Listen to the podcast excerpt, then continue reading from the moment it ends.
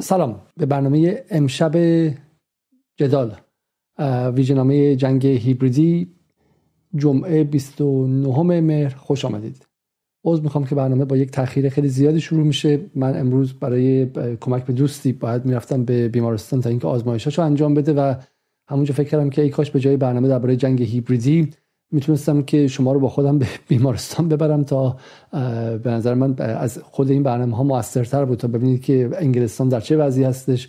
در روزهایی که در آخرین نخست وزیرش بعد از 44 روز استعفا داد و در چهار سال گذشته در پنج سال گذشته بخوام چهارمین نخست وزیرش رو از دست داد و وضعیت به شکلی اداری و وضعیت به ویژه وضعیت NHS یا National Health Service تا حد زیادی اصلا باور نکردنی است برای کشوری که حالا دقیقاً کشور چهارم پنجم از نظر اقتصادیه ولی واقعا چنین چیزهایی اگر در ایران اتفاق میافتاد چیزهایی که من امروز با چشمم دیدم مطمئنم که حتما به یک به انفجار به یک اعتراضی ملحق می‌شد و منجر می‌شد و بی بی سی هم بلافاصله تیتر می‌زد که اعتراض مردم در بیمارستانی در حال مثلا جنوب لندن و خشمشون از وضعیتی که هستش. به این علت برنامه خیلی خیلی دیر شروع شد. عذر می‌خوام من در تمامی این چهار هفته گذشته هیچ زندگی شخصی برای خانواده و برای دوستان نداشتم و امروز دیگه حالا استثنا مجبور شدم برم و برای این برنامه حدودا با دو ساعت تاخیر شروع میشه و من از شما صمیمانه عذر می‌خوام. خب حامد اسماعیلیون ما فقط یکی دو بار در موردش تا به حال صحبت کردیم. یک بار در کنار زر امیر ابراهیمی و درباره شکلی که من بهش گفتم سپر انسانی ساخته میشه در این جنگ های هیبریدی و از افرادی که ما باشون ارتباط گیری عاطفی می‌کنیم و به شکلی از ما با, با جایی از وجود ما با جایی از وجدان تاریخی و جمعی و اخلاق جمعی ما ارتباط گیری می‌کنن و ما رو به شکلی آچمز می‌کنن ما رو بیدفاع می‌کنن و اونجاست که بعد اتفاقاتی پشتشون میفته امشب می‌خوام کمی درباره این قضیه صحبت کنیم. علتش هم اینه که فردا روز شنبه 23 مهر ما فراخانی داده شده در شهر برلین برای تظاهراتی که آقای اسماعیلیون این فراخوان داده با اینکه ایشون در تورنتوی کانادا زندگی می‌کنن ولی به برلین اومدن تا اینکه این تظاهرات انجام بدن. به قول دوستانی امام حامد اسماعیلیون به جای اینکه بره پاریس داره میاد به برلین تا اینکه به شکلی حامیان و طرفداران و انقلابیون رو نیروهای انقلابی رو از نزدیک ببینه و حالا به شوخی یا جدی هم خودش گفته که فراخان بعدی در تهران خواهد بود. و از این منظر ما امشب سراغ حامد اسماعیلیون میریم. قبل از شروع برنامه تقاضا می‌کنم برنامه رو لایک کنید و بریم که برنامه رو شروع کنیم. خب اولین نکته ای که در مورد اسماعیلون هست اینه که اتفاق خیلی خیلی دردناک و هولناکی در دی ماه 1398 افتاد. هواپیمای اوکراینی در فراز آسمان ایران به شلیک شد. نه یک بار بلکه دو بار و حدود 170 نفر هم در اون هواپیما بودن و کشته شدن و خانواده هاشون داغدار کردن. خب اتفاق اتفاق بزرگی بود. اتفاقی بود که همزمان بود با بحث حمله ایران به عین الاسد به مدت سه روز و چهار روز هم در موردش اطلاع رسانی دقیق نشد و بعد اطلاع رسانی شد و این باعث شد که بویژه کسانی که از اون قضیه عین الاسد ترسیده بودن نگران بودن و یا بغضی داشتن از اون قضیه یک دفعه یک انفجاری از خشم انفجاری از داغداری و انفجاری از ابراز احساسات انجام بدن. به چه عبارتی؟ به عبارتی اینکه ما چهار روز پنج روز هشت روز قبلش ترور سردار قاسم سلیمانی داشتیم و یک جمعیت خیلی انبوهی از ایرانیان به میدان آمده بودند هم در ایران و هم در عراق. حدود ده میلیون نفر گزارش میشه که در شهرهای مختلف ایران برای دیدار با به شکلی پیکر قاسم سلیمانی و همینطور هم شرکت در مراسم های مختلف به میدان آمده بودند و به عبارتی آن ایران ابراز وجود کرده بود و ایران دیگر ایران به شکلی منتقدین و مخالفین که در آبان 98 هم بعضیشون به خیابان آمده بودن بعضیشون ساکت بودن و غیره و به ویژه طبقه متوسطی که دیگه در اون لحظه از پروژه حسن روحانی و برجام هم کاملا ناامید شده بود و به شکلی رفته بود که طلاق عاطفیش رو از جمهوری اسلامی آغاز کنه در اطراف هواپیما اوکراینی یک موقعیت نمادین رو دید که بتونه به صحنه بیاد و اعلام به شکل ابراز احساسات کنه. خب صحنه صحنه بسیار نمادینی بود. هواپیمایی که نخبگان ایرانی رو داره می‌بره. حالا نخبگان کلمه بسیار واقعا تهوع آوری است. بخوام معدبانه بگم با امیدوارم که جامعه ما از این کلمه یک روزی بذاره کنار و استفاده نکنه. کلمه ریشه دار در تفکر سلسله مراتبی باقی مانده از عصر اشراف عصر به شکلی نمادی از نظم اجتماعی بیعدالت و پر از تبعیض و سلسله مراتبی وگرنه چرا باید فردی رو ما نخبه بدونیم و فرد دیگر رو نخبه ندونیم؟ در حالی که اون می‌تونه در جای دیگری بسیار موثر باشه و بسیار فرد توانمند و غیره باشه. برای همین حالا تصویر تصویری که داده شد توسط رسانه ها در داخل و خارج بود که نخبگان ایرانی تحصیل کردگان ایرانی که از ایران فرار کردن دارن میرن خلاص شدن از این خراب شده به قول خودشون و حالا در حال فرار هم جمهوری اسلامی میزنندشون یعنی دیگه یک ترومای کامل یا یک فیلم ترسناک کامل که شما داری فرار می‌کنی از دست به شکلی که زندانبانت و کسی که آزارت داده و آزارگرت و کسی که اذیتت کرده لحظه فرار کردن هم طرف روی هوا می‌زنند و این دیگه خب یعنی آقا ما می‌خوام فرار هم کنیم ازت یه سر ما میاری و این شد. محل بغز محل اعلام خشم اجتماعی این طبقاتی که سال 96 جشن گرفته بودن و پایکوبی کرده بودن و در استادیوم ها روحانی روحانی کرده بودن و دو سال بعدش احساس کرده بودن که اون پروژه سیاسی شکست خورده و حالا وقت اعلام طلاق. این بحث هواپیماست. خب در این اتفاق 170 نفر کشته شدن. یک سوالات برای خود من همیشه هست که این 170 نفر چه سرمایه اجتماعی وسیعی داشتن که اولا من بسیاری از کسانی که میشستم یک نفر از هواپیما دوستشون بوده و آشناشون بوده. چطور میشه 170 نفر این میزان دوست و آشنا باشن و این چیزی که به من میگه اینه که احتمالا این 170 نفر 180 والا هر تعدادی که بودن اینها بخشی از جامعه بودن که اون بخش میگم حالا بخش توانمندی بودن که سرمایه اجتماعی بالایی هم داشتن سخنشون بیشتر شنیده می‌شد برای همین رنجشون نمیدار بیشتر دیده شد. وگرنه خب در آبان 98 هم 237 نفر حداقل تازه به کمترین عدد رقمی که مال وزارت کشور ایرانه کشته شدن. ولی ما هیچ وقت اون به شکلی روایت منسجم رو از رنج اون خانواده ها ندیدیم. سالانه 2000 نفر کارگر کشته میشن هیچ وقت رنجشون رو نمی‌بینیم. این معنی کوچک کردن این رنج نیست. ولی می‌خوام بگم که این رنج سویه حتما طبقاتی داره. رنج بحث هواپیمای اوکراینی و حتما به این مربوطه که صاحبان اون متعلق به طبقات بالای جامعه بودن از نظر اقتصادی و اون سرمایه اجتماعی و برای همین هم توانستن که حول اون اون روایت پرصدا رو بسازن که بخشی از طبقه متوسط جامعه در ایران هم باش همدلی بسیاری کنه و این بشه یک نماد. این حالا تحلیل من از خود این قضیه بود. اما در بین همین 170 نفر هم یک دفعه در عرض دو سال و الان دو سال ده ماه میگذره از این اتفاق تلخ یک صدا و یک اسم به صورت خیلی خاصی بیشتر از بقیه شنیده شد و تبدیل شد به نماد همه خانواده ها و تبدیل شد به سخنگوی هواپیمای اوکراینی و یواش یواش تبدیل شد به سخنگوی چیزی بیشتر از اون هواپیمای اوکراینی و اون فرد کسی نیست جز حامد اسماعیلیون که امشب دربارهش صحبت می‌کنیم. بگذارید با یک توییت از عباس میلانی استاد دانشگاه استنفورد یا گمانم استاد رئیس بخش در واقع تحقیقات ایرانی دانشگاه استنفورد و نویسنده کتاب هویدا و از نزدیکترین آدم ها به جمهوری خواهان طرفدار جنگ و حمله نظامی به ایران در سالهای 2005 2006 شروع کنیم. عباس میلانی میگه مردکی از تباری تبهکار حامد اسماعیلیون را به مرگ تهدید کرده. اما صبر او چون ایوب و پایداری در رزمش چون کاوه است. اگر بیدی بود که از این بادها بلرزد پیشتر تسلیم تهدید و تحبیب های شما می‌شد. نکبت ولایی زبان نکبت ولایی زبانی جز تهدید و ترس ندارد. روزگارش به سر آمده چون ترس از دل مردم ریخته. این رو چند روز پیش میگه.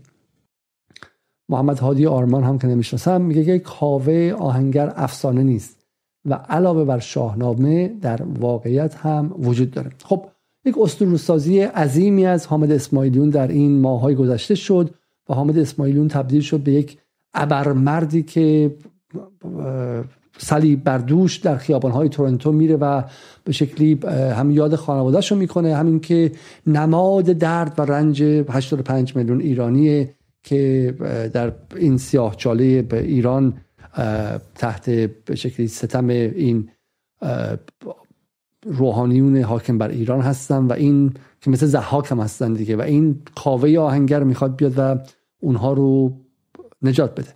از ایشون آهنگر نیست و دندان پزشک هستن و رمان هم می ولی خب این نمادسازی کاوه آهنگر که دیدیم که از عباس میلانی شروع شد و به اینجا هم کشیده شد. آقای کلونی هم همینه میگه میگه کاوه یک آهنگر بود که داشت زندگیشو می‌کرد یک حاکم فلان فلان شده ای به نام زحاک زد پسرش رو کشت و کاوه درفش رو برداشت تا زحاک رو جر نداد از پا نشست. کاوه یک افسانه تو شاهنامه نیست. کاوه زنده است. حامد اسماعیلیون محسا امینی. حالا این عکس رو هم ما بهش بعدا خواهیم رسید. خب اما این به شکلی قدیس سازی و این اسطوره سازی از حامد اسماعیلیون به نظر من نکته مهمیه که به نظر میاد که اسماعیلیون قرار نیست فقط دادخواه هواپیما اوکراینی باشه. قراره چیزی بیشتر از اون شه. و برای همین هم هستش. می‌خوایم پروسه رهبرسازی رو ما ببینیم. ما تلاش های زیادی برای رهبرسازی در این سالها دیدیم. رهبرسازی اپوزیسیون.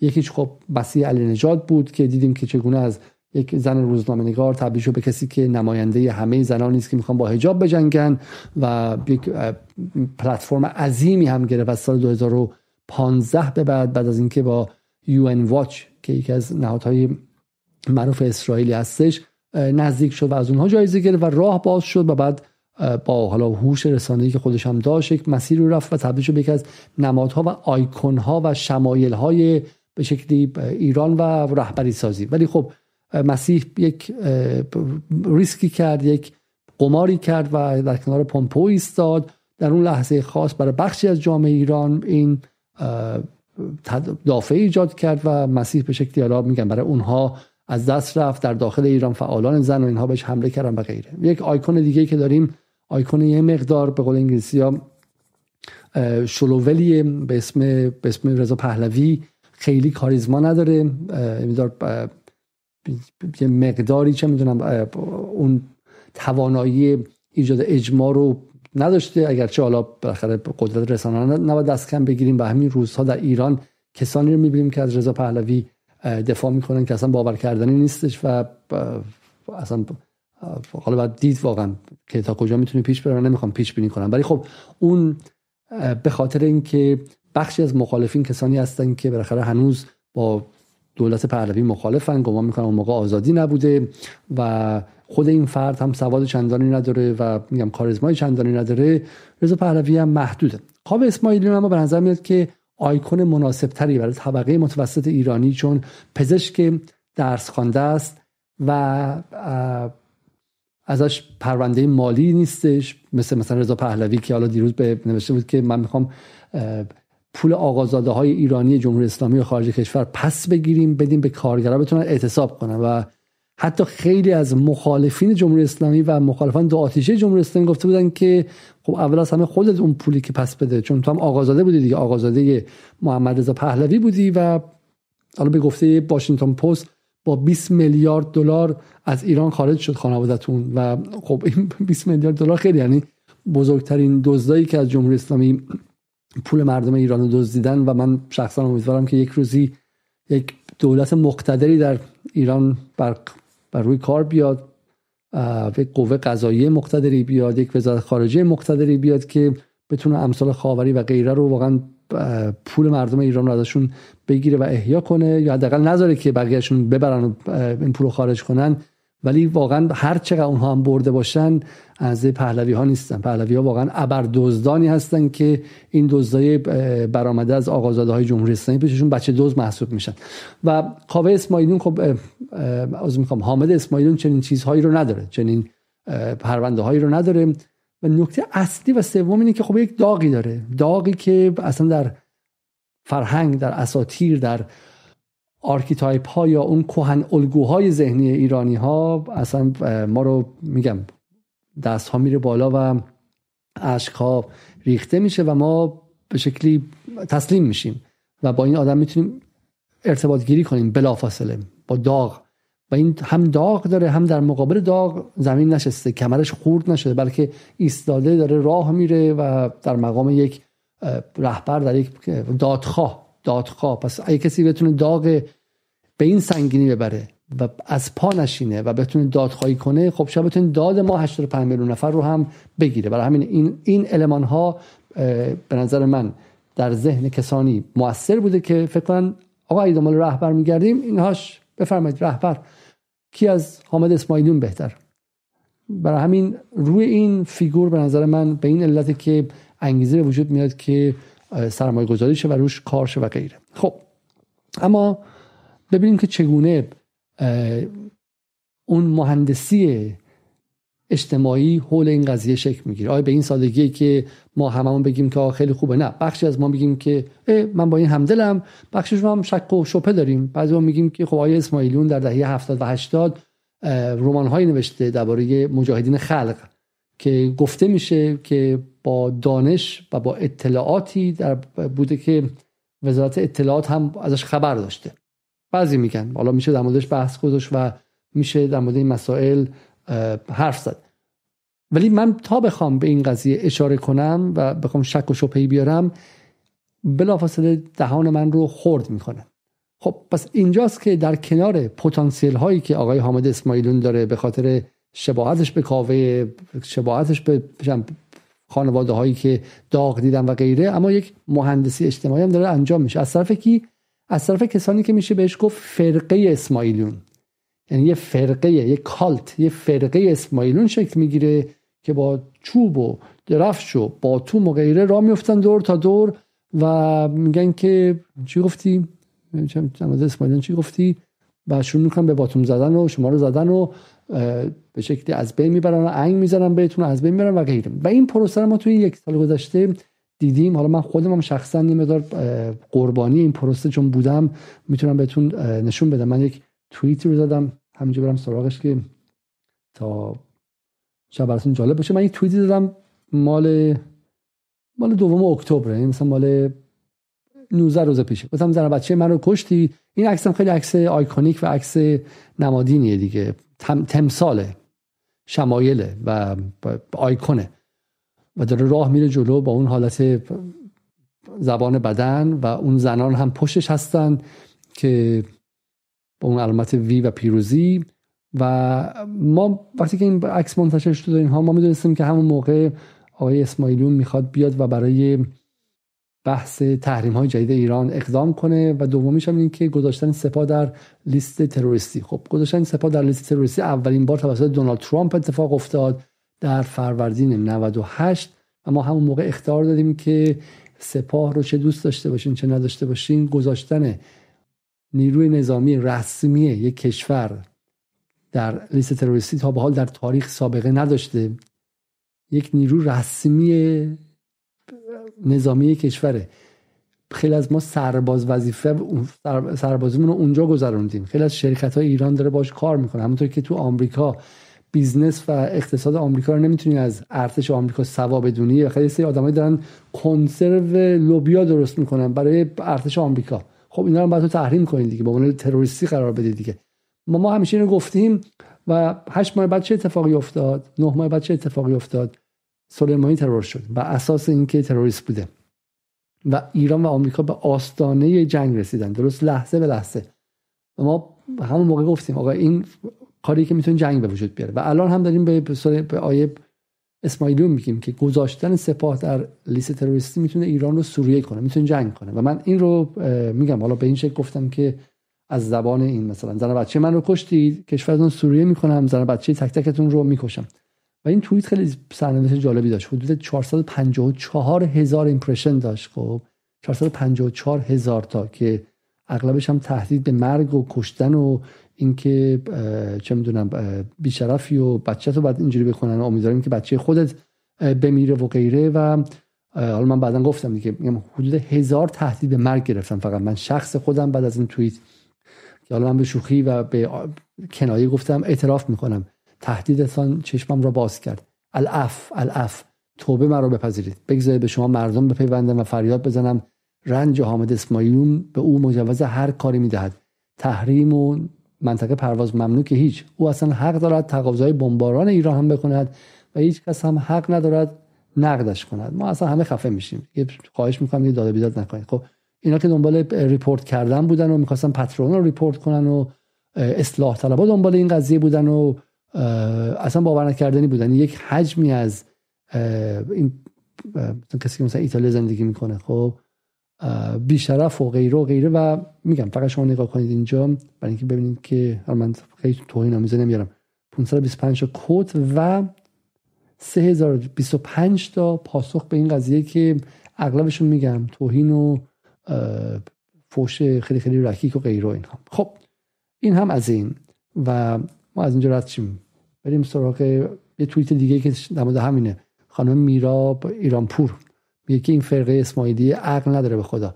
میگه چون من فامیلم ایرانپوره اصالتا مزدورم. یه ایرانی به یه ایرانی دیگه میگه چون فامیلت ایران داره مزدوری. اینا اینقدر از ایران متنفرن کرده کلمه ایران رو تو فامیلی که دیگه نمی‌تونن تحمل کنن. بی خود نیست. چکملیسی دشمنای ایران رو می‌کنن. چون یکی از این اعضای فرقه فرقه اسماعیلیون گفته که اصلا کسی که اسم اکانتشو بذاره ایرانپور حد اکثر با سه واسطه به ظریف وصله. خب چون گمان می‌کنن ایران و ایران ستیزی و اینها مال ظریفه. همین یه فرقه عجیبی اطراف این قضیه آی اسماعیلیون شکل گرفته که دهن خورد می‌کنه و مش می‌زنه و را میفته و اصلا جای شوخی و پوخی و اینها هم نداره که شما فکر کنید که حالا ما سوال کنیم که جناب اسماعیلون ما خیلی مخلص شما هستیم. دردتون هم درد عظیم از دست دادن زن بچه و غیره. ولی مثلا فوتبال ایران که اومد کانادا رو چرا می‌خواستین تحریم کنید؟ چرا می‌خوایم مثلا توی ایران منطقه پرواز ممنوع اعلام کنید؟ خب این خطرناکه. می‌تونه جنگ به وجود بیاره بعد بچه های دیگه بمیرن بعد هواپیمای دیگه ای زده بشه و اگه 170 نفر تو هواپیما مردن این چیزا ممکنه به مرگ 170 هزار نفر منجر شه. ما اصلا حق داریم سوال کنیم پرسشگری کنیم یا اینکه با من شما نمی‌خواین از دست آخوندا خلاص شید که یه حکومت مدرن بیارید که سکولار باشه که مذهبی نباشه تابو نداشته باشه. بشه سوال کرد پرسشگری کرد. خب هنوز شما نیومدین که ما پرسش که می‌کنیم تو دهنمون می‌زنن. خیلی محکم. خب و این وقت پرسشگری و این حرفا اصلا نیستش و رفتار خیلی رفتار فرقه فرقه. حالا فکر نکنید که من میگم فرقه مثلا دارم تهمت می‌زنم ولی واقعا رفتارشون رفتار عادی نیستش. خب بریم ببینیم که این پدر داغدار این پدر داغدار که تصویری ازش داشتیم چه چیزی بود؟ حالا من نمی‌خوام توهین کنم ولی ببینید یه نکته ای که هست اینه که این اینو باید دقت کنیم ما. این امر داغدیدگی در تاریخ استفاده شده برای اینکه دهن مخالفت ها رو خورد کنن مخالف ها رو خورد کنن و امکان مخالفت رو از بین ببرن. مهمترینش خب که بحث هولوکاسته. یهودیان در جنگ دوم جهانی گفته میشه که بین حالا چند صد هزار نفر تا 6 میلیون نفر راست و دروغش برن خودشون تحقیق کنن به ما رفتی نداره. ولی تعداد زیادی از یهودیان در قلب اروپایی که بهش متعلق بودن صدها سال در زندگی کرده بودن با هم همزیستی داشتن تاریخ مشترک داشتن به شیوه فجی قتل عام میشن. ده سال طول می‌کشه خیلی هم غرب روش تاکید نمی‌کنه تا اینکه بحث هولوکاست رو می‌تونن یهودیان با تلاش بسیاری و با اتحاد درون گروهی می‌تونن این رو به امر مرکزی تبدیل کنن و هولوکاست میشه یک بحث مهم برای غرب. بعد در دهه 80 تقریبا به بعد دهه 80 میلادی به بعد هولوکاست به یک تابوی غیر قابل انکار تبدیل میشه. بعد در بعضی کشورها مثل فرانسه و غیره پرسش ازش ممنوع میشه و غیره. ولی چیزی که به قول فینکلشتاین به هولوکاست اینداستری یا صنعت هولوکاست تبدیل میشه تبدیل میشه به یک امر مقدس غیر قابل پرسش بیش از هر چیزی برای توجیه تمامی رفتارهای دولت اسرائیل دولت اشغالگر اسرائیل. خب اگر اسرائیل تو صبرا و شتیلا آدم بکشه من قاعدتا تو انگلیس و بهش واکنش نشون بدم دیگه چون اگه جمهوری اسلامی مثلا تو ایران حالا میگن محسا امینی رو کشته یا نکشته ولی اگر برای اون من باید واکنش نشون بدم خبرنگاره میگه آقا تو صبر و شتیلا 100 نفر کشتم می‌تونم جواب بدم؟ بلافاصله کارت هولوکاست میاد بیرون و دهن شما رو خورد می‌کنن که چگونه جرأت دارید. آیا شما یهود ستیزید؟ آیا شما به شکلی می‌خواین همون کار هولوکاست رو تکرار کنید و غیره؟ مثال ساده تر شما به کسی بر نخوره. بحث خانواده شهید در خود ایران و در جمهوری اسلامی از سال 59 60 به بعد. خب 230 هزار تا بچه این کشور که یک دلایل ایمان من به ایرانن یک دلایل یکی از در چیزهایی که من رو ایرانی می‌کنه ایران فقط اون خاک نیست اون افرادی هستن که با یک ایمان عجیب غریبی رفتن جانشون دادن و اون مادر و پدرهایی که سی سال چل سال داغ اون بچه ها رو داشتن و جزتی که عکس بعضی وقتا بهشون هیچی هم هنوز منتظر جنازه های بچه هاشون خب؟ و اصلا این چیزی است که تک تک ما رو اگر ذره بهش فکر کنیم که آقا در این کشور فقط سی سال سی و پنج سال پیش آدمهایی بودن که اونجوری بودن هممون باید وایسیم و متوقف شیم. ولی خب می‌دونیم که گروه های سیاسی بسیاری در این سی چل سال برای اینکه جیب خودشون رو پر کنن کار خودشون را بندازن سیاست گذاری اشتباه خودشون توجیه کنن کارت خانواده شهید رو آوردن بالا. درسته؟ کارت خانواده شهید آوردن بالا. به نام شهدا و خانواده شهدا به کام خودشون. یعنی یه جایی چه می‌دونم آدم بی سواد می‌خواسته رای بیاره کارت شهید. می‌خواسته چه می‌دونم جایی بخور بخور کنه به برانتی بگیره کارت شهید. چهار تا آدم پرسیدن که آقا ببخشید. چهار تا آدم پرسیدن که می‌تونیم سوال کنیم این پولی که رفته از اینجا چرا از اینجا بیرون نیومده؟ کارت کارت شهید و غیره. همین بحث حجاب خب که بحث واقعا چه می‌دونم الان به این نقطه بحرانی رسید. سالهای سال هر گونه پرسشگری دربارهش که آقا جامعه شناسا جامعه شناسای مذهبی جامعه شناسای حزب اللهی تا می‌خواستن سوال کنن جواب اونور به عنوان به جای اینکه جواب بده دو تا مناظره بذاره چم تظاهرات می‌کرد مثلا خانواده های شهدا و استفاده ابزاری از اون قضیه می‌کردن. خب ما این تجربه رو در داخل خود جمهوری اسلامی هم داریم و بعد می‌رسیم به اینجا. اینجایی که الان تلویزیون داره مثلا تازه پیروز دو تا خانم آورده که در شبکه چهار با هم دیگه مناظره کنن. این مناظره بعد 20 سال پیش انجام می‌شد 30 سال پیش انجام می‌شد و می‌شد انجام میشه و جامعه ایران اون بلوغ رو داشت. ولی به جای این کارها یک تابویی ساختن که کسی نتونه پرسشگری کنه. برای ما درون خود جمهوری اسلامی هم این تجربه رو داریم و اینها هم به نظر همین تجربه رو دارن به شکل بالا خیلی وسیعتر و قلوب آمیزتری هنوز به قدرت نرسیده انجام میدن. آقای حامد اسماعیلون خانواده شهیده اگر تو جرأت کنی سوال کنی که آقا چی می‌خوای؟ آخر هدفت چیه؟ می‌خوای جنگ بیاری تحریم بیاری چی می‌خوای بیاری؟ دهنتو خورد می‌کنن. و اینکه خانواده شهید حامد اسماعیلیون. دهنتو ببند. سوالم نکن. ساعت بنداز پایین. هری برو. علیزاده مزدور. بیشرف. برای همین این نکته نکته مهمی. اما از این پدر داغدار ببینیم که چگونه این پروسه طی میشه. آیا حامد اسماعیلون در این عکس من الان خودم کنترل نکنم الان با این عکس برای شما گریه می‌کنم. خب اصلا واقعا کسی که تو اطرافیانش یک بچه از دست داده باشه اصلا با این عکس میگم این عکس یک روزه مجسمه. چه حامد اسماعیلون باشه چه خانواده شهید باشه این عکس روزه مجسم برای همه ما ایرانی ها در تاریخمون. خب اصلا همه و برای همین قفل می‌کنه و تمام سیستم عاطفی شما رو اگر ایرانی باشی میاره دست خودش. اما ببینید در دوره به شکلی دو ساله این عکس به چی تبدیل میشه؟ این عکس تبدیل میشه به این. به این جایی که حامد اسماعیلیون پدر داغدار روی مبل نشسته با اون فیگور با اون body language با اون زبان بدن با اون کت با اون ریش آراسته. حامد اسماعیلیون در این عکس دوم دیگه پدر داغدار نیستش. چیه؟ حامد اسماعیلیون در این عکس نامزد ریاست جمهوری نامزد رهبری نامزد گذار ایران به دموکراسی. نامزد گذار ایران از جمهوری اسلامی به یک چیز دیگه است. و اینه که ما داریم نمازش حرف می‌زنیم. درباره تصویرسازی از اسماعیلیون قدیس سازی از اسماعیلیون شکل گیری فرقه اسماعیلیون ممنوعیت پرسشگری از اسماعیلیون و بعد هم فرستادنش به برلین و به مراحل دیگه برای اینکه حول اسماعیلیون سری پروژه انجام بشه. چه پروژه هایی حالا بهش می‌رسیم ما. بهش می‌رسیم اینجا. اول از همه قبل از ادامه دادن من می‌خوام یک مقاله یک مقاله براشون بخونم که چند روز پیش در آمد این مقاله از سایتی به مشروط است. داستان انجمن خانواده های پرواز و بیراه هایی که رفت. این رو که نوشته دلنوشته های کسی است که همسرش شهرزاد هاشمی و دخترش مایا زیبایی, زیبایی 14 ساله رو در پرواز هواپیمای مسافربری اوکراین از دست داد. خب یعنی این هم یک خانواده دیگه ای از قربانیانه. و من می‌خوام تکه از این گفتگو و از این متن ایشون رو برای شما بخونم. میگه حامد اسماعیلیون همدرد من است. پدری است که تمام زندگانیش نابود شده. همسری است که عشق زندگی و جهانش را به بیرحمانی ترین شکل از وی گرفتند و بدون هیچ شکی غم و اندوه و کینه سخت از این ظلم بزرگ در دل دارد. اولین بار در روزی که به همت و با زحمت دوستان مراسمی برای عزیزانم در تورنتو گرفته بودیم یکدیگر را دیدیم. هنوز ریش خودش را از ته میتراشید. نویسنده که تا قبل از فاجعه هواپیما گمنام بود. چند هفته بعد تعداد خانواده های داغدار پرواز بیشتر شد و با پیدا کردن یکدیگر جلسه ای را در منزل یکی از همسران پرواز گذاشتیم و ایده تشکیل انجمن از همانجا شکل گرفت و چند ماه بعد انجمن خانواده جانباختگان پرواز 752 در قالب یک نهاد غیر انتفاعی در کانادا به ثبت رسید. نگارنده در ابتدا یکی از اعضای هیئت مدیره انجمن بود.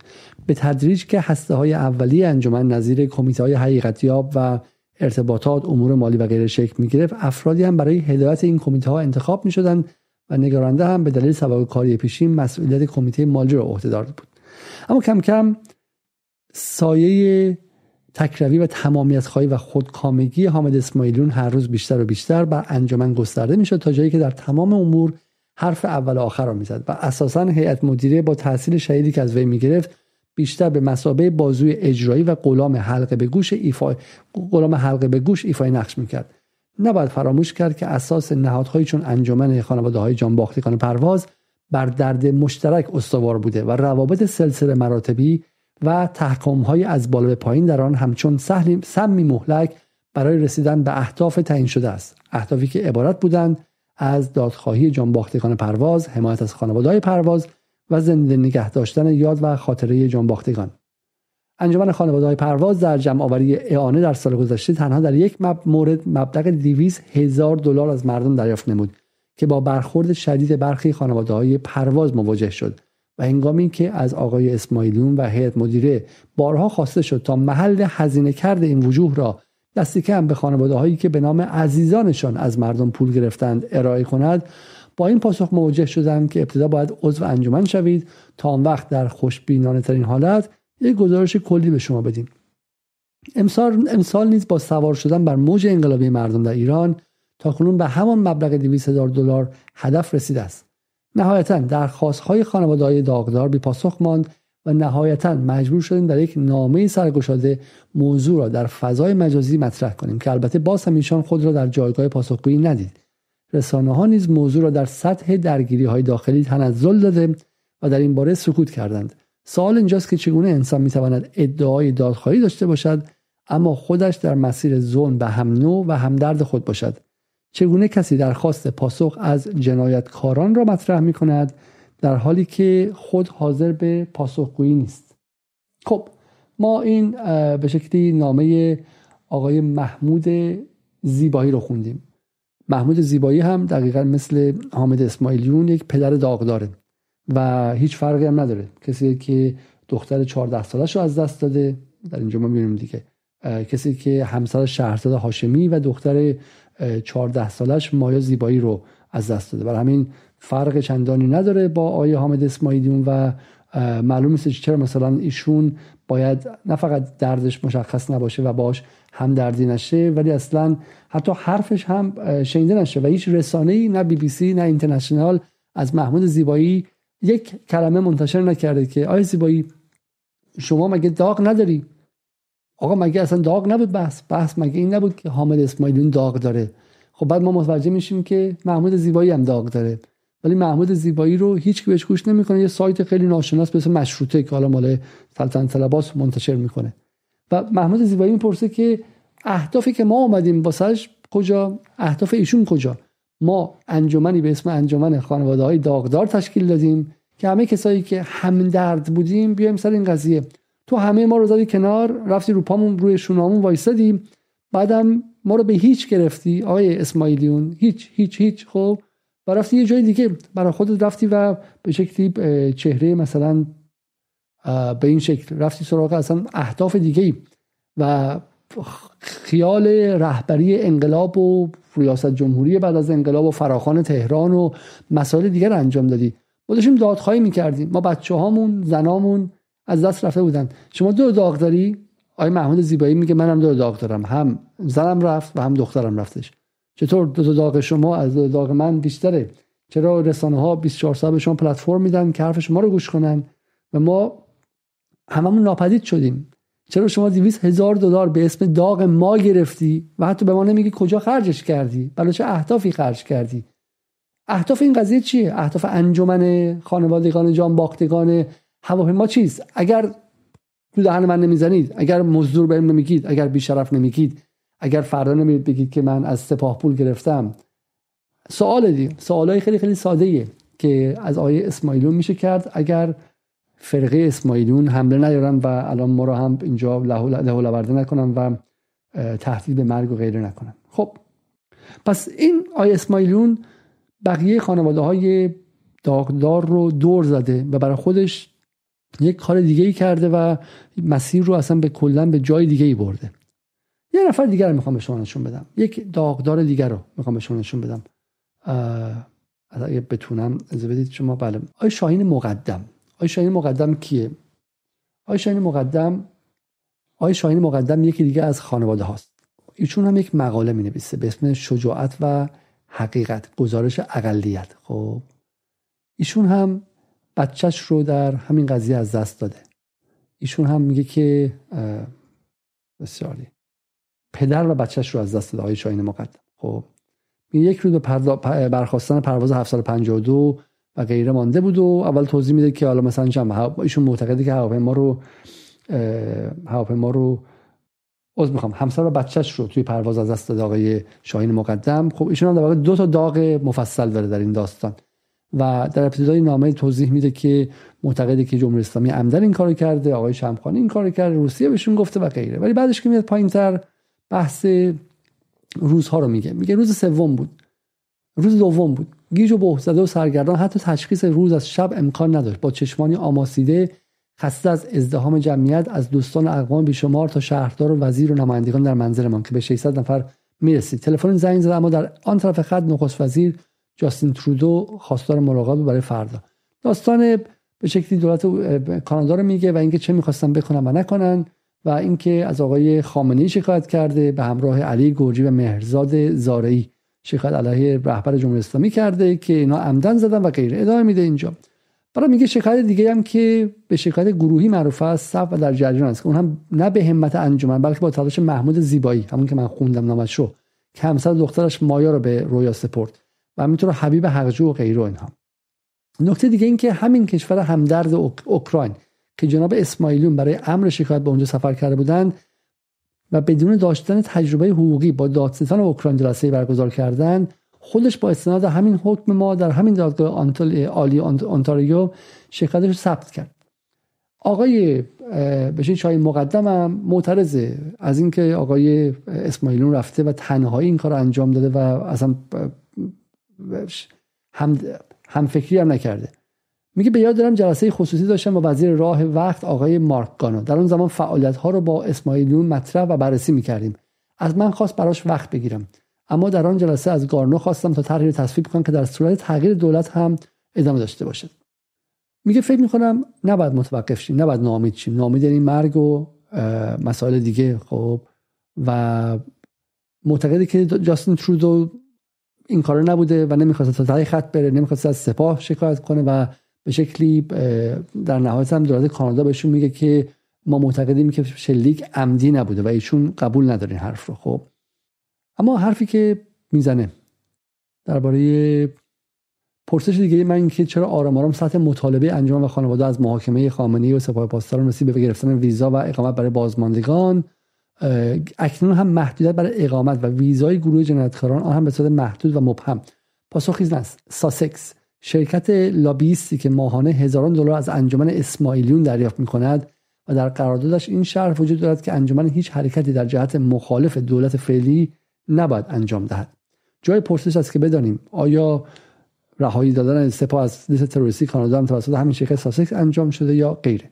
حالا ایشون معتقده که انجمن اسماعیلیون کم انجام کم کم کاری کرده و داره محافظه کار انجام میده. حرف ما این که ایشون درست میگه یا درست نمیگه نیستش. خب بحث اینه که در درون خانواده های داغ دیده هم شاهین مقدم وجود داره هم محمود زیبایی وجود داره هم حامد اسماعیلی وجود داره. ولی چه فرایندی رخ میده که شاهین مقدم کلهم از اجمعین حذف شه؟ و در حد یه دونه وبلاگ ساده بتونه اینجا بنویسه و بعد هم بزنن تو دهنش و نابودش کنن خب؟ و آقای اسماعیلون این اتفاق براش نیافته. حالا این این نکته ای که من می‌خوام یه روش داشته باشیم. این شورای امنیت هم بشنوید. میگه در سال 2021 به همت بهزاد عزیز لایحه‌ای با پشتیبانی و تایید خانم فرای نماینده مجلس آماده و ارائه شد.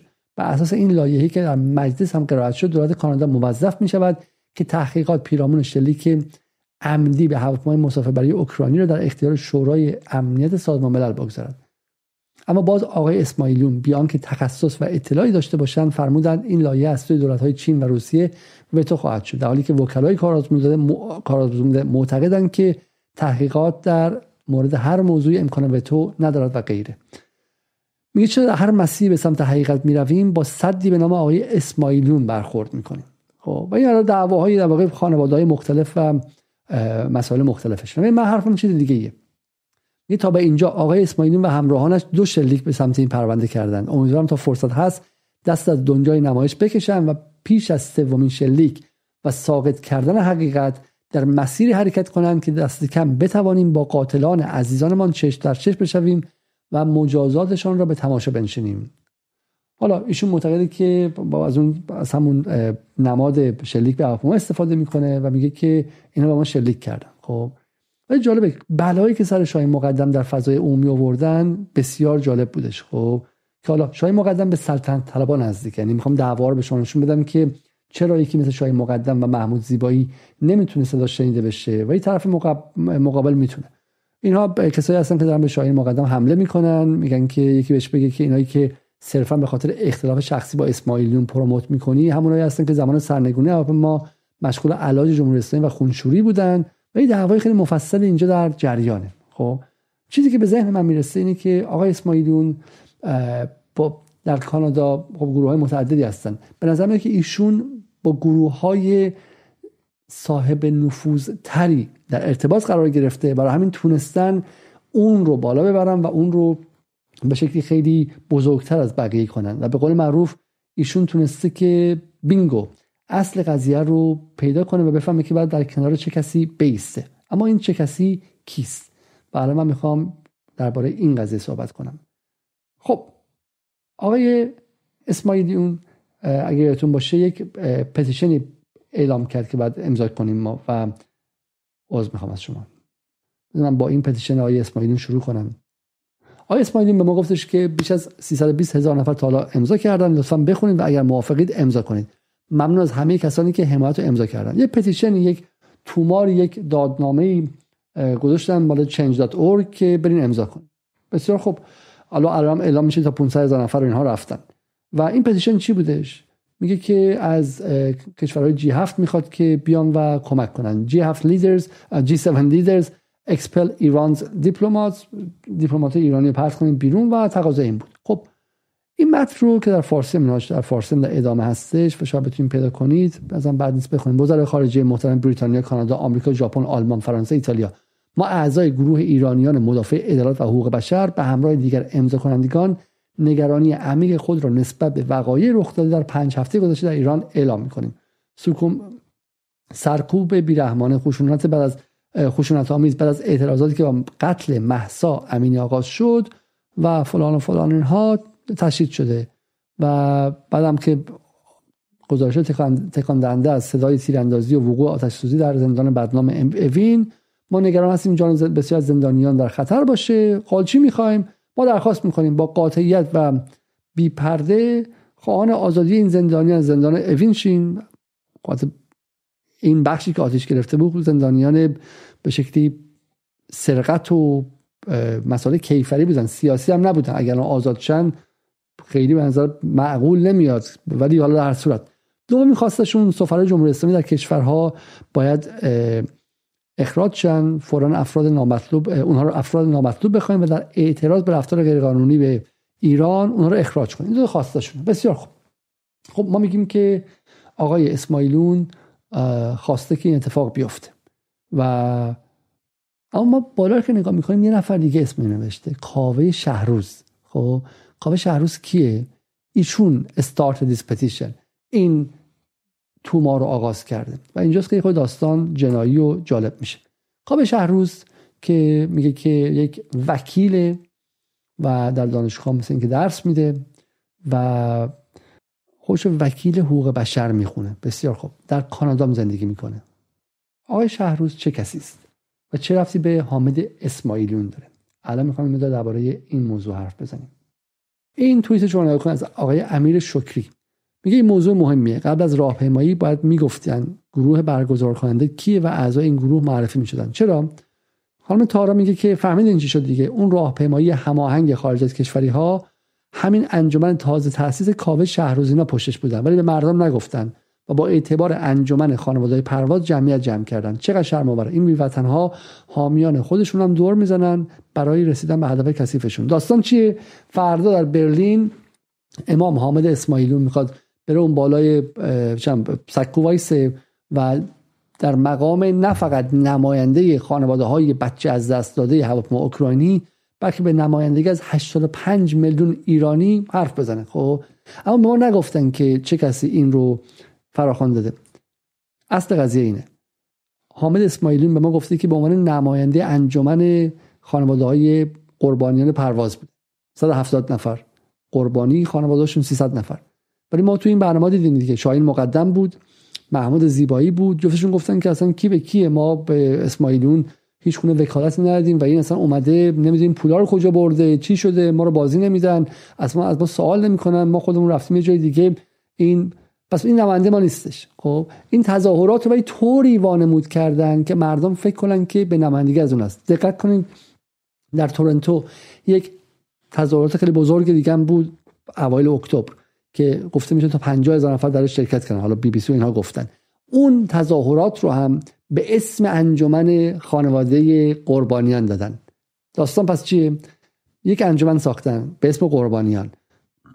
تلویزیون هم 24 ساعته همین ها رو نشون داده خب و ما با این قربانیان رو به عنوان بزرگترین قربانیان تاریخ ایران دیدیم و با اینها کاملا همدل شدیم. مردم تو تورنتو رفتن تو خیابون باشون همدل شدن و نمی‌دونستن که پشت این حامد اسماعیلیونه. حالا اومده فراخان دوم رو دیگه حتی به اسم انجمنم نده به اسم کاوه شهروز داده. پتیشن رو هم به اسم کاوه شهروز داده.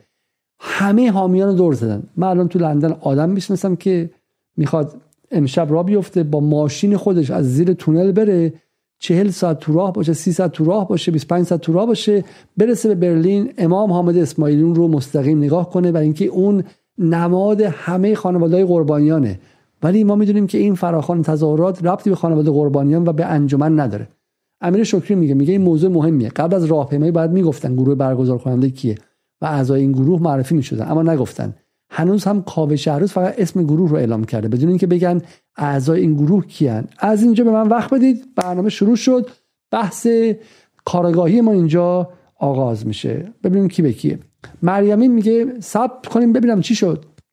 کاوه شهروز نوشته اون گروهی که تظاهرات 50000 نفری اول اکتبر تورنتو رو برنامه برنامه‌ریزی کرد حالا تحت عنوان انجمن نمی‌دونم چی اعلام وجود کرد. پس خانواده پرواز چی؟ مردم به اعتبار خانواده پرواز اومدن. حالا میگی یه گروهی بوده که حالا اعلام وجود کرده. یعنی ببینید تظاهرات رفتن تمام روبنا تمام فساد قضیه تمام روکش قضیه خانواده های پرواز خانواده های پرواز بوده. زیرش یه چیز دیگه بوده که تازه الان یادشون اومده به مردم بگن آقا اون تظاهرات قبلی هم که اومدین فاکتورش اینه. ما بودیم از اول. حالا شما کی هستین؟ آی کاوه شهروز. ما می‌تونیم با هم دیگه معرفی کنیم. علی علیزاده هستم آی کاوه شهروز. از من با آی کاوه شهروز با هم خیلی آشنا هستیم چون سالهای سال زیر توییتا میمد و در نقش یک ترول فوش می‌داد توهین می‌کرد و غیره. و ما هم دیگه می‌شناسیم آی کاوه شهروز و این روزایی که شما فکر کردید که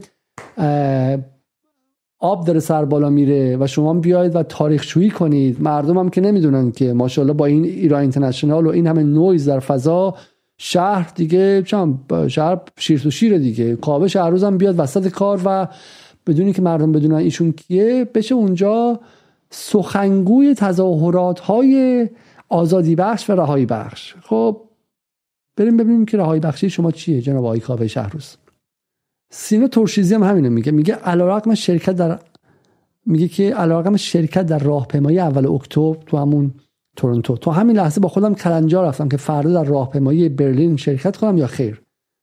اقدامات حامد اسماعیلیون در طول این سه هفته اخیر را به قدری مضر برای مردم ایران دیدم که نمی‌تونم خودم رو قانع کنم از این طریق صدای انزجار خودم به جمهوری اسلامی رو برسونم. من همواره مخالف تحریم مردم ایران و تحمیل هزینه به هموطنانم هستم و حتی به نوبه خود اجازه نخواهم داد کسی که قباحت تحریم دول خارجی بر مردم ایران را ساده انگاری کند کما برای حامد اسماعیلیون و دیگر بازماندگان پرواز آرزو می‌کنم در دادگاهی ساله به حقانیت دادخواهی خود برسند. حقشون که دادخواهی شه. حقشونه که بیان بگن چرا زدن چرا دوبار زدن. یه جوابی بهشون بدن. حقشونه که دادخواهی شه. ولی حقشون نیست که مردم بکشن تو خیابون بعد یه کسی که فراخوانم داده اصلا معلوم نباشه کیه و تو این به شکلی حیاهو و نویز و سر و صدای ایران اینترنشنال یه کارایی کنن که خود مشکوکه. مشکوک؟ بریم ببینیم که این داستان پتیشن آقای شهروز ما رو به کجا می‌بره. آقای شهروز تو یک توییتی میگه که this is what real antifa looks like. Antifa یعنی antifascist. Uh, at the margins of the UN Human Rights Council fighting for human rights with two men who have been mentors. My mentors. Men, sorry, who have been mentors, allies and if I dare say it friends. ایروین کاتلر و تری تری گلیوین یا تری گلاوین خب میگه دو تا از آدم هایی که در حاشیه به شکلی گرد همایی حقوق بشر سازمان ملل من به عنوان متحد mentor مرشد کسی که دستتو می‌گیره و مربیت بهت یاد میده و اگه اجازه دارم دوست و رفیق friends یکیشون کیه؟ آقای اروین کاتلر و اون یکی هم تری گلاوین خب ببینیم که این شازده کی هستن. این هم خدای شاه خدای شهروزه. در یک کنفرانسی به اسم تهرانز تنتکلز یعنی دست و پای هشبار رو میگن تنتکلز خب دست و پای ایران. با نیما راشدان لادن برومند که احتمال می‌شناسیم و مارکوس کولگا. حالا جالب هم هست بدونید دیگه. این سال 2021 اتفاق افتاد. دقیقا بعد از اینکه اسرائیل گفتن که ایران هشت پایی است که دست و پاش شما باید بزنیم یادتون هستش؟ نتانیاهو گفتش دیگه. خب هشت پایی که باید دستشون بزنیم. کنفرانس خودش آی کاوه شهروز که دست و پای ایران. خب اما از اون جذابتر. خود حامد اسماعیلیون هم در 13 جولای سال 2020 یعنی چند ماه بعد از واقع اوکراین هواپیما اوکراینی در کنار آنربل اروین کاتلر نشسته. در مورد ایشون و, و, و پیام اخوان. Remedies for those murdered in the bombing on flight PS 752 راه حل هایی برای قربانیان PS 752 پس اسماعیلیون و کاتلر اینجا به هم وصلن و همدیگه رو خوب می‌شناسن. رویا حکاکیان هم پایینه که حالا باش بیشتر در برنامه آینده آشنا خواهید شد. از آدم های مهم برای لابی اسرائیل کاوه شهروز It's time to ramp, uh, to ramp up the pressure on Iran Here's how زمانی این که فشار بر ایران رو زیاد کنیم Magnitsky sanctions proposed in Canada's Senate uh, provide an opportunity to push for an end to Tehran's human rights violation سال 2019 این قضیه قبل از هواپیما این حرفا ژانویه 2019 درست یک سال و سه چهار روز قبل از هواپیمای اوکراینی یا بعضا می‌خوام 300 مثلا 60 روز قبل از هواپیما اوکراینی کاوه شهروز در نشنال پست کانادا میگه که ما بعد بر اساس تحریم های مگنیسکی فشار رو به ایران بیشتر کنیم و پدرشون در بیاریم. خب حالا مگنیسکی رو کی آوردش و کی فکرش آورد؟ اروین کاتلر. یکی. میگه که I'm legit impressed at how much this packs into 280 characters.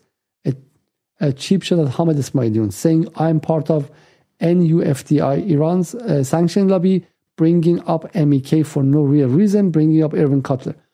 این خانم گفته که نویسنده پتیشن حضرت امام اسماعیلیون کاوه شهروز عضو لابی حامی تحریم نفتی که نزدیک به uh, National uh, Union of uh, Freedom and Democracy ایران که به مجاهدین نزدیکه که در لابی برای تحریم ایران با اروین کاتلر که از حامیان اصلی حزب مجاهدین از گروه تروریستی آمریکا بوده همکاری کرده.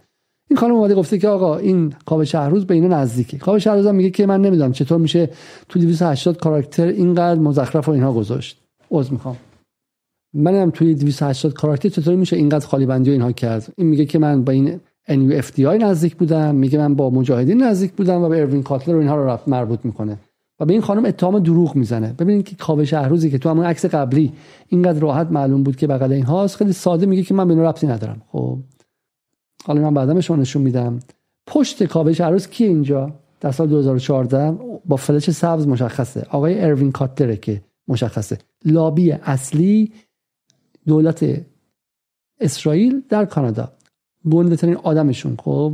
گمانم وزیر سابق به شکلی جاستیس مینیستر کانادا بوده. وزیر سابق چی بهش من دادگستری اونجا بوده. خواب شهروز دوباره. مال کی این مال سال 2020 میگه باعث افتخار و یک امتیازه که اروین کاتلر رو بشناسم و باهاش برای یک امر مشترک فعالیت کنم. این کاتلر the weak and vulnerable around the world have a mighty ally in the corner. و هم وقتی کاتلر میاد زعفا و مستضعفین جهان یک متحد خیلی خوب در کاتلر می‌تونن پیدا کنن. ببین یارو در سال 2020 یعنی درست دو سال خورد سه سال پیش الان 2022 دو, دو سال پیش این موقع از پاچه های اروین کاتلر آویزون بوده. همینجور داشته میخاریده اون پاچه ها رو خب و کیف کشی براش می‌کرده و واقعا در مقام یک به شکلی نوچه اعظم برای کاتلر آویزون بوده و ازش آویزون بوده و دو سال بعد میگه که کی کجا؟ تو 280 کلمه چقدر دروغ میگین؟ من اصلا کاتلر نمیشستم کاتلر کجاست و غیره. و همین سادگی. یعنی این تبهکاران شارلاتان به چه چیزی نگاه می‌کنن؟ تو روز روشن دروغ میگن. به همین سادگی. چون ما رفتیم کاتلر رو حالا بهش رسوا کردیم؟ و الان معلومه که کاتلر یعنی اسرائیل. الان مثلا داره از کاتلر فاصله می‌گیره. خب بریم بعدی. آقای اروین کاتلر و کاوه شهروز با همدیگه در سال 2013 مقاله نوشتن. Six ways Canada can help the Iranian people. شش راهی که کانادا به مردم ایران کمک کنه. خب مال که این؟ درست. قبل از انتخاب حسن روحانی برای اولین باره. درسته؟ میگه که with candidates hand selected for their loyalty to Iran فلان و فلان. ما بچه ها کنیم اینجا؟ بحث بحث همون موقع بحث به شکلی تحریم ها رو انجام میده. و, و مسائل دیگه. به منظورم که اصلش اینه که در کنار همدیگه با همدیگه با آقای کاتر با همدیگه مقاله می نوشتن. یعنی اینقدر به همدیگه نزدیک بودن. خب این خیلی زیباست. NCRI FAC این که دیگه خود به شکلی چیز دیگه واقعا نظمی مجاهدینه. یه دونه نماینده مجلس کانادایی دیگر رو میگه به اسم آقای مایکل کوپر که برای اون تجمع بزرگ فری ایران ایران آزاد سال 2018 یا سال 97 که در پاریس مجاهدین رفتن با اتوبوس آدم اجاره کردن فعالیت کرده بود. خب و این هم برای اونها اعلام, هم... اعلام همراهی و همیاری کرده بودش. خب این هم که استیفن هاربر اینا همه کسایی که برای مجاهدین در واقع لابی مجاهدین تو کانادا هستن اینا. با من همراه باشیم و الان همشون با هم دیگه معنادار میشه. The Iranian regime terrorizes its own citizens and poses a serious threat to global peace and security. Today in Albania, I was proud, I was, I was proud to again join the NCRI in standing up for peaceful non-nuclear future for Iran and freedom. میگه که من امروز توی آلبانی بودم و در کنار مجاهدین بودم خب میگه که as well along with Harper other former politicians have interacted with the MEK in recent years including Harper's former foreign affairs minister John Baird former conservative MP Paul Forsyth former liberal minister of justice اروین کاتلر و دیوید چه می‌دونم کیلگور خب اینا همه کسایی بودن که برای شورای ملی مقاومت شورای ملی مقاومت زحمت میکشیدن. آقای اروین کاتلر که آقای شهروز میگه که این بزرگ این مرشد منه این استای منه استا استای آقای شهروز. آقای شهروز که نویسنده پتیشن آقای حامد اسماعیلیون در شورای عالی مقاومت بوده. آقا اصلا همش به کنار. مجاهد خلق. یعنی ما اصلا از یک نشان دادن داغ بچه رسیدیم به مریم رجوی با دو تا خط فاصله. حالا حالا کسانی که در اینجا به شکلی دنبال آزادی و queer politics و آزادی همه با هم و غیر رو هستن دارن میرن برلین. تظاهرات آقای حامد اسماعیلیون حامد اسماعیلیون organizer تظاهراتش آقای کاوه شهروزه. آقای کاوه شهروز شاگرد اعظم ایروین کاتلر آقای ایروین کاتلر در کنار جان برد و چه می‌دونم پول فورسس و اینها اعضای اصلی لابی اصلی ای کاش لابی اسرائیل بودن. آقا به خدا اسرائیل مناطق جای مثبت هم داره. من چی بگم دیگه خب؟ اسرائیل با مردم خودش دموکراسی داره. اینا لابی مجاهدینن لابی من... لابی مر... مریم رجوی. لابی آلبانی هن. اینا می‌خوان ایران اشرف کنن. اینا آقای حامد اسماعیلی رو ما نشون میدن در اون قامت در اون قامت پدر بچه از دست داده. ولی اون کاری که برای ما می‌خوان بعدم بیارن مریم رجویه. یعنی اصلا ببینید این این هنر جنگ هیبریدیز این هنر جنگ هیبریدیز اگر ما از اینجا وصل می‌شدیم به بحث مثلا چه می‌دونم به بحث دخالت اسرائیل، آمریکا، کانادا چه می‌دونم می‌خوان از ایران فشار بیارن که هسته ای مثلا باشه خوب بود به خدا. واقعا به نسبت می‌تونستیم بگیم آقا امیدوار بودیم. اینها ما رو با چهار تا عکس بچه از دست داده و غیره با هنر عکاسی هنر گریم هنر چه می‌دونم نمایش صحنه آرایی و قدرت عظیم رسانه در عصر جدید با دو مرحله ما رو می‌برن بغل اشرف. اینا می‌خوان ایران رو اشرف کنن. اشرف کنن. جایی که احتمالا لباس یونیفرم هم می‌خوان بیارن و آدم هم حق ندارن که می‌دونین که تو اشرف حق روابط جنسی آزاد هم ندارن. خب باید هر خواب به شکلی خوابی هم که می‌بینن و گزارش بدن به مافوقشون و غیره. یعنی به قول معروف دیگه اصلا آدم زبانش بسته میشه. خب از چیزی که به ما نشون میدن و چیزی که اتفاق خواهد افتاد. خب ادامه بدیم اینجا. آقای تری گلاوین یا گلیوین که استای دیگه آقای قاب شهروز هست و میگه که یکی از منتورها متحدین و اگر اجازه دارم رفقا در سال 2009 یا 88 مقاله دیگه داره. خب اینجا میگه که options is to lift the bogus terrorist designation apply to the مجاهدین خلق. This organization is Tehran's worst nightmare. داره تلاش می‌کنه بنده خدا زحمت می‌کشه که مجاهدین از لیست تروریستی در بیاره. اون موقع تو لیست تروریستی بود دیگه. یه سری آدم مثل مکین و اینها رفتن زحمت کشیدن آوردن بیرون. یعنی اینا واقعا زحمت کشن. عکسو ببینید. خب عکس زیبا از کسانی که با شهدای مجاهدین هستن. تلاش کردن که مجاهدین از اونجا در بیارن. ایشون اوستای آقای کاوه شهروز مدیر برنامه آقای حامد اسماعیلیونه. این یکی رو ببینیم اورشلیم پست. pro Israel voices want MEK off US terrorist خب. کیا می‌خوان از در بیاد از اونجا؟ Famed attorney آلن درشویتس احتمالا شما درشویتس رو می‌شناسید دیگه. یک هیولای عظیم و از گنده ترین آدم های به شکل لابی اسرائیل. بعدی که former Canadian justice minister ایروین کاتلر Nobel laureate الی ویزل اینا ببین اینا هیولاهای لابی اسرائیل اگه اسرائیل اینقدر قویه می‌تونه مثلا بیاد برجام رو بزنه تا سال 2015 سخت کنه این کارو کنه اون کارو کنه. برای اینکه اینها اینا واقعا آدمای معتقدی هن که زندگیشون گذاشتن برای اینکه بتونن چه می‌دونم اسرائیل رو توی غرب کاری کنن که یک دونه یک ذره کوچولوی اپسیلون به منافع اسرائیل ضربه نخوره. خب این چند نفر؟ درشوویتس کاتلر و الی ویزل خب. اینجاست ببینید می‌بینیم که اسرائیل مجاهدین و این جماعت با همدیگه یکی هن اصلا. وقتی بازش می‌کنی وقتی این مثل تو تخم شانسی باز می‌کنی یکیشون داخل دیگریه. خب.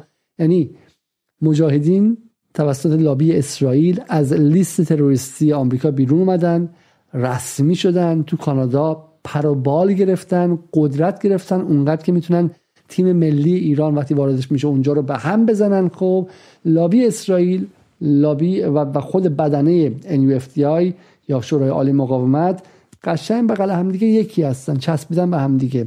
و نمایندهشون کیه؟ اروین کاتلر و کاوه شهروزه. خب کاوه شهروز رو اینجا داشته باشید. میگه the names on the growing list of influential Americans advocate to delist مجاهدین خلق as the National Council of Resistance of Iran suggests an effort to give the bid a pro-Israel premature. این مال چه سالی؟ مال سال 2012 میگه که لیست آدم هایی که برای بیرون آوردن مجاهدین خلق هستن به ما میگه که آقا اینا در واقع همون طرفداران اسرائیل هستن. خب این کیه؟ اروین کاتلر استاد معظم آقای کاوه شهروزه. کجا وایستاده سی هزار شهید مجاهدین خلق. وایستاده دقیقا توی سخنرانی مجاهدین خلق درسته؟ داره همشون به هم دیگه وصل میشه. امیدوارم که چهره مشخص شده باشه. خانم تروسکه صادقی. گمانم با ایران اینترنشنال کار می‌کنه. لینک بعدی رو می‌خوام به شما بگم. میگه فوری.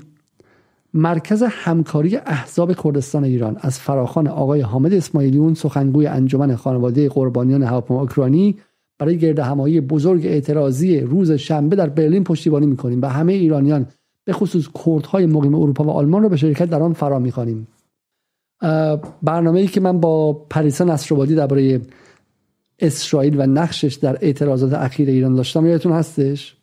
آپت 2022 توضیح پریسا درباره پریسا نصرآبادی درباره نزدیکی اسرائیل به کردستان عراق و احزاب کمال و دموکرات خاطرتون هستش؟ چگونه کمال و دموکرات در واقع بازوهای اجرایی اسرائیل هستند. حالا اینجا ببینید همکاری احزاب کردستان. همون اسرائیلی که مجاهدین رو فعال می‌کنه میاد اینجا احزاب کردستان هم فعال می‌کنه. در واقع اون هشت ایران نیستش. هشت واقعی اسرائیلیه که می‌تونه همه این دست و پاها تنتکل ها رو همزمان فعال کنه برای اینکه بیاد فردا برلین رو شروع کنه. فردا در برلین تمام مجاهدین اتوبوس اتوبوس احتمالا لای جمعیت خواهند بود با چهرهای متفاوت یا حداقل به شکلی فنهاشون و سمپاتاشون احزاب کرد همه اونجا خواهند بود. کردها قوی در اروپا. خب بدنه اصلی و بدنه وفادار رو فعال کرده. چون این به شکلی طبقه متوسطی که حالا محسا امینی محسا امینی تو این چند هفته کرده ممکنه فردا بره ممکنه نره ممکنه هم نظرش عوض شه نه. ولی خود بدنه که شما فردا خواهید دید بدنه این کاره و بدنه در واقع اجاره حسابیه. برای همین این از کجا آمده از اون اتاق فکر اصلی اومده. خب اتاق فکر اصلی اومده. امیدوارم که من این توضیحاتی که بدم خیلی این داستان رو بد تعریف نکرده باشم و شما رو گیج نکرده باشم و بخش های مختلف به همدیگه مربوط شده باشیم. من یک خواستم یه چیز بگیرم خواستم یه دونه بهش برمیگردیم اینجا. برگردیم به اینجا دوباره. آقای تری گلیوین دوباره. سال 2009 یه بار دیگه. تهرانز ورست نایتمر این همون مقاله‌ای که من خواستم به شما نشون بدم که دیدید اینم که باز دوباره شما دیدید دیگه. خب یک بار دیگه. You have only a few role models. Erwin Cutler is one. Erwin Cutler and his career built on conscience. میگه من فقط چند رول مدل دارم چند تا الگوی زندگی دارم. یکیشون حتما حتما اروین کاتلره بابا یارو در کانادا زندگی می‌کنه ولی واقعا تعریف مجسم کلمه نوچه است. خب یعنی نو... می‌خوام خیلی معدبانه بگم رسما ایشون نوچه آقای اروین کاتلر دیگه. خب اصلا که چیز بیشتر از من نمی‌تونم بگم. خب و ایشون داره این کار انجام میده دیگه. ایشون داره میگه آقا من چجوری بخواد بگه؟ چجوری بخواد به شکلی اعلام وفاداری بیشتر به اروین, اروین کاتلر کنه؟ این آدم حالا بیا ببینیم که در این تظاهرات کجا وایستاده. در این تظاهرات کجا وایستاده؟ من می‌خوام بهش برگردم اینجا. دوست متحد و مرشد دیگه بله. نویسنده پتیشنی که اسماعیلیون داره واسه خودش امضا جمع می‌کنه. به قول خودش اروین کاتلر از طرفدارای مجاهدین خلق تعطیلی سفارت که اسماعیلیون الان دنبالشه و نوفلای زون هم که قبلا دنبالش بود هر دو مقدمات مداخله نظامی هستن. چیزی که مجاهدین همیشه می‌خواستن. این عکس هم عکس بسیار زیبایی است. خب اروین کاتلر بغل اصل جنس مریم خانم رجوی. چسبیدن به هم دیگه. فهمیدید؟ خب این این چیزی که ما واقعا باید پیشتر واقعا میگم کار روزنامه نگاری این بود و ما نباید انجام می‌دادیم. بعد 6 ماه یه سال پیش انجام می‌دادن زمانی که آیه حامد اسماعیلی رو تو آبنمک خوابیده بودن برای چنین لحظاتی و امیدوارم که حالا دیر هم نشده باشه. خب اصل قضیه رو ما به امشب گفتیم و فقط من یه نکته دیگر رو بگم. چرا آلمان؟ خب چرا آلمان و چرا همه این بلند شما رفتن آلمان؟ من چند تا به شکلی چیز به ذهن خود من می‌رسه. یکی اینکه خب شهر مهمیه مرکز از نظر دسترسی به شکلی کسایی که تو اروپا هستن مهمه مثل لندن و اینها مثلا محدود نیست همه اینا قابل قبول. ولی من یه حدس دیگه هم دارم. ببینید ما در این ماهای گذشته در این تغییر بزرگ نظم جهانی یک جنگی داشتیم بین گلوبالیست ها و کسایی که می‌خوان یه مقدار برای آینده خودشون در اروپا آماده کنن. و می‌خوان یه مقدار با صورت حداقلی از آمریکا فاصله بگیرن. تو همین آلمان ما این انگیزه رو دیده بودیم که برن با نورد استریم از روسیه گاز بگیرن برن یه مقدار خودشون سوا کنن و یواش یواش بدون که صداشو در بیارن بزرگش کنن یک کوچولو با روسیه نزدیکتر شدن حداقل گازشون رو بگیرن. یک کوچولو از اون زیر اگه می‌تونست آلمان بعدش نمیاد که با ایران همکاری کنه یه خود گاز بگیره نفت بگیره یه خود میعانات بگیره. پتروشیمی بگیره و کارش را بیفته. و این اتفاقی که سر اوکراین افتاد خب دقت کردین دیگه. چندین بارم گفتیم تو این برنامه ها که ایده معتقدن که عملا جنگ آمریکا با آلمان بود. آمریکا داره نفس کش میطلبه. میگه که یا این وری یا اون وری. وسط نداریم. خب برای آلمان رو مجبور کرد که یک هزینه خیلی گذافی بده. 100 میلیارد دلار فقط پول اسلحه بده گازش رو هم از دست بده. تازه آمریکا رو بمباران کرد. تاثیرات گاز آلمان رو باور نکردنیه رفت بمباران هم کردش. آلمان هم صداش در نیامد دیگه. حالا خیلی که میگن که ما چرا آلمان و ژاپن نشدیم وایسید و به قول معروف شب دراز است و قلندر بیدار. خب؟ و بذارید آلمانی که امنیت خودش رو برون سپاری کرده و امنیت درونزا نیستش ببینید که 50 20 سال دیگه چه اتفاقی سرش میفته آیا آلمان می‌تونه از یک جای به در توسعه جلو بره. یا اینکه نه آمریکا قشنگ مثل اتفاقی که اوکراین وجود آورد برای در اطرافش وضعیت جنگی به وجود میاره. تروریست از اوکراین سرازیر می‌کنه بهش و میگم داستان آلمان هم داستان طولانی است. ولی به نظر من خود من فکر می‌کنم که یه فشاری که دارن رو آلمان میارن و رو اتحادیه اروپا میارن اینه که یه موقع اتحادیه اروپا فکر نکنه که سر این قضیه مثلا می‌تونه وسط بازی کنه. وسط بازی نداریم ما. نه وسط بازی در داخل ایران داریم. یعنی تو یا باید زنگی زنگ باشی دنبال مثل هیچ کس. دنبال بمباران ایران باشی و مسلح کردن ایران باشی یا موضوع جمهوری اسلامی هستی. در صد جهانی هم وسط بازی نداریم. یا بغل ارباب آمریکایی یا نه نیستی بغل چه می‌دونم جمهوری اسلامی هستی دیگه. خب بغل روسیه و چین هستی. وسط نداریم. و این فشار تا رو آمریکا رو آلمان کار کرده. من خودم گمان می‌کنم یکی از دلایلی که اینقدر آلمان سنگین بوده تظاهرات هفته پیش در مورد جنگ در مورد زندان اوین و آتش سوزی اوین بلافاصله جلوی سفارت وزارت خارجه آلمان بود تو برلین و این قضیه داره میره برلین. یکی از دلایلش هم اینه که می‌خوان کاری کنن که آلمان به ویژه مجبور شه روابطش رو با ایران قطع کنه. و آلمان یه موقعی اون حلقه واسط نباشه که به تدریج مثلا رابطه با ایران رو عادی سازی کنه برجام رو احیا کنه و غیره. و من فکر می‌کنم که یک از اینا چون فرانسه خب همیشه توش لابی مجاهدین اینا خیلی فعال بودن.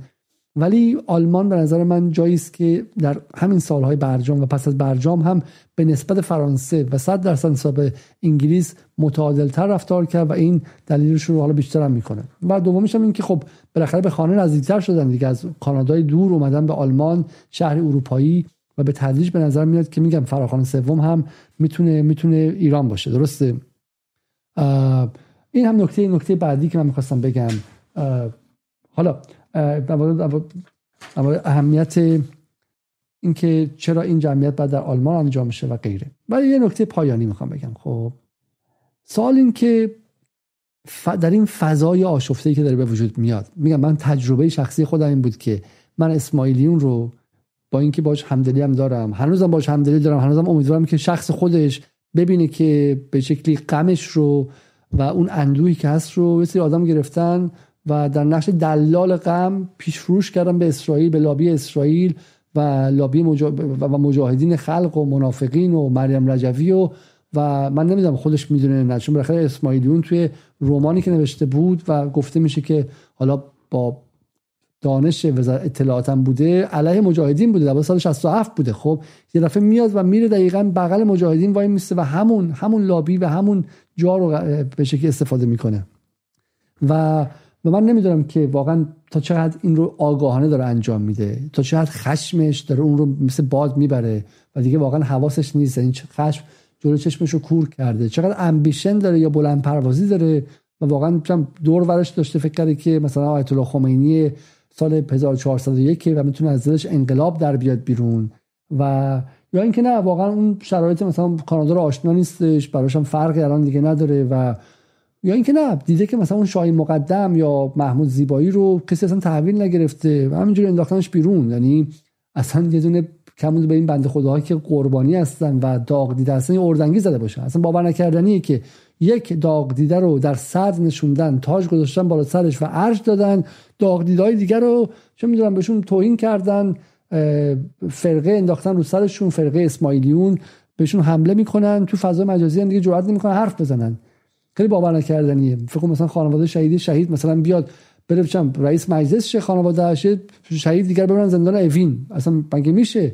آقا اگه خانواده شهید بودن ارج و قرب داره همه اینا خانواده شهید هم با هم دیگه. چی میشه که یکیشون رو اینجوری رفتار می‌کنین و دیگری یه جور دیگه رفتار می‌کنین؟ خب برای همین من حالا به هر علتی که ولی من شخصا امیدوارم که اسماعیلون واقعا یه حدی یقفی برای خودش بذاره و دیگه واقعا رفتن توی بغل مجاهدین خلق بغل اروین کاتلر بغل به شکلی کاوه شهروز تا این حد. تا اینکه تو به طرف انقدر اعتماد کنی که بذاری نویسنده پتیشنت بشه نویسنده تومارت بشه کاوه شهروز یک بدنام ترین آدم های درجه دوی کانادا به شکلی اومده و آدم اصل کاری پشت اسماعیلیونه. برای همین حالا شما میگم اگر خواستید می‌تونید با حامد اسماعیلیون و رنجش همدلی کنید ولی بدونید که هر یک دلاری که توی اون رنج میریزید یک دلار رو به لابی اسرائیل لابی اشرف لابی تیرانا لابی آلبانی لابی مریم رجوی ریختید. خب و حتی اگر برانداز هستید حتی اگر به دنبال آوردن چه می‌دونم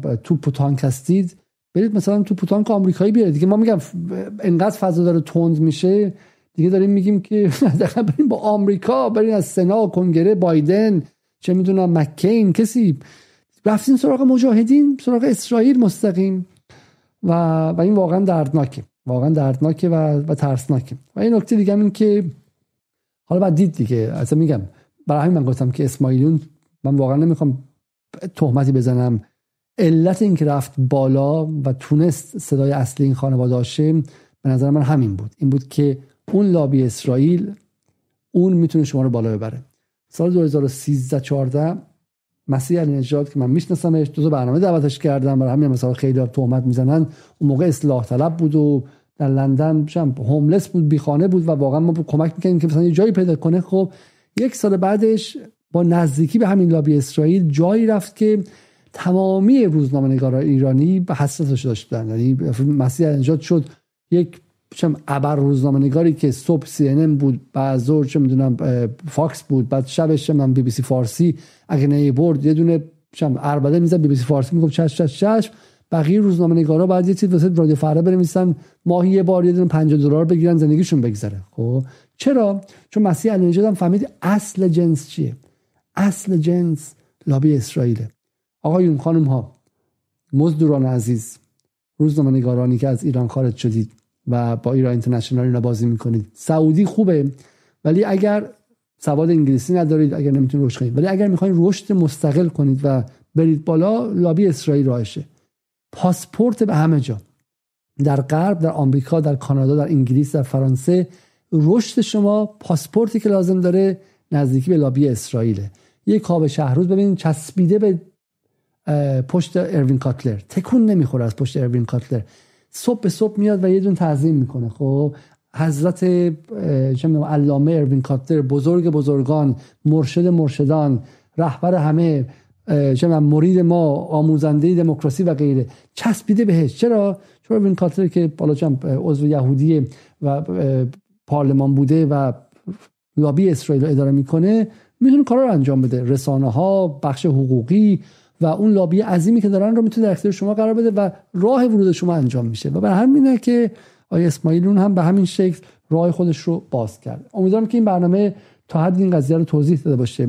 و من به شما میگم یک بار دیگه اون چیزی که شما دارید می‌بینید در تلویزیون اصل قضیه نیست. یک بار دیگه برگردیم به همین عکسی که من بخوام روی این عکس حرف بزنم شاید بهتر باشه. خب ایناش این عکس رو ببینید یک بار دیگه. خب این عکس رو اصلا شوخی پوخی که نداره که. شما باید واقعا چون این کلمه رو در مورد من خیلی استفاده می‌کنن واقعا باید بیشرف باشید که این عکس رو ببینید و دلتون نسوزه. خب چشما رو ببینید شما این غم رو ببینید.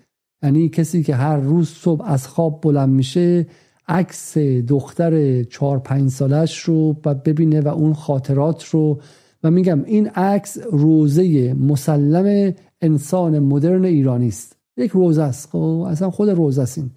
ولی این عکس رو به شما نشون میدن.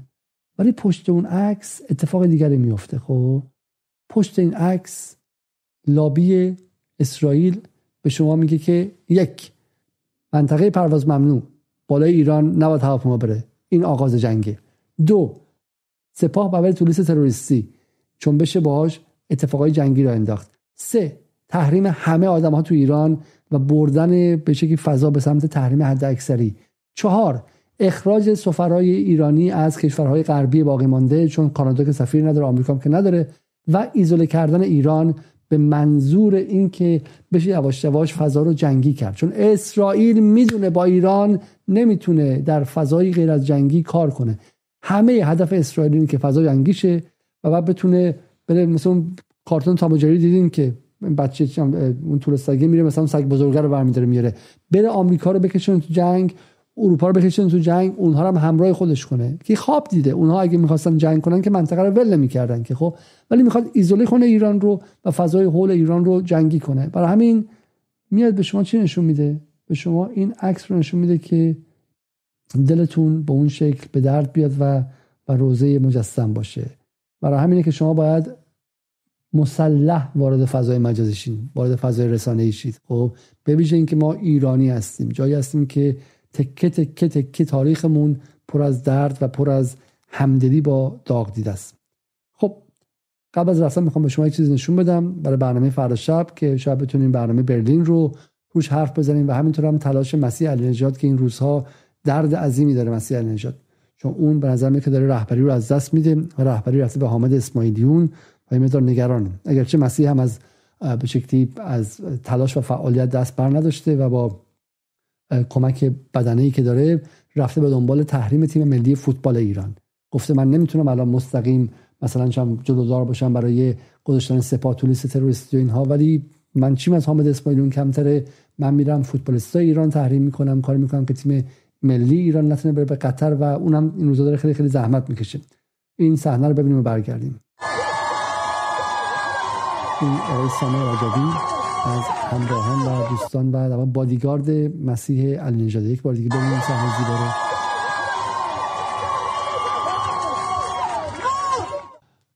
به قول فلاحتی اون مجری وی او ای. دیگه چی میشه گفت؟ تا فردا شب خدا نگهدار.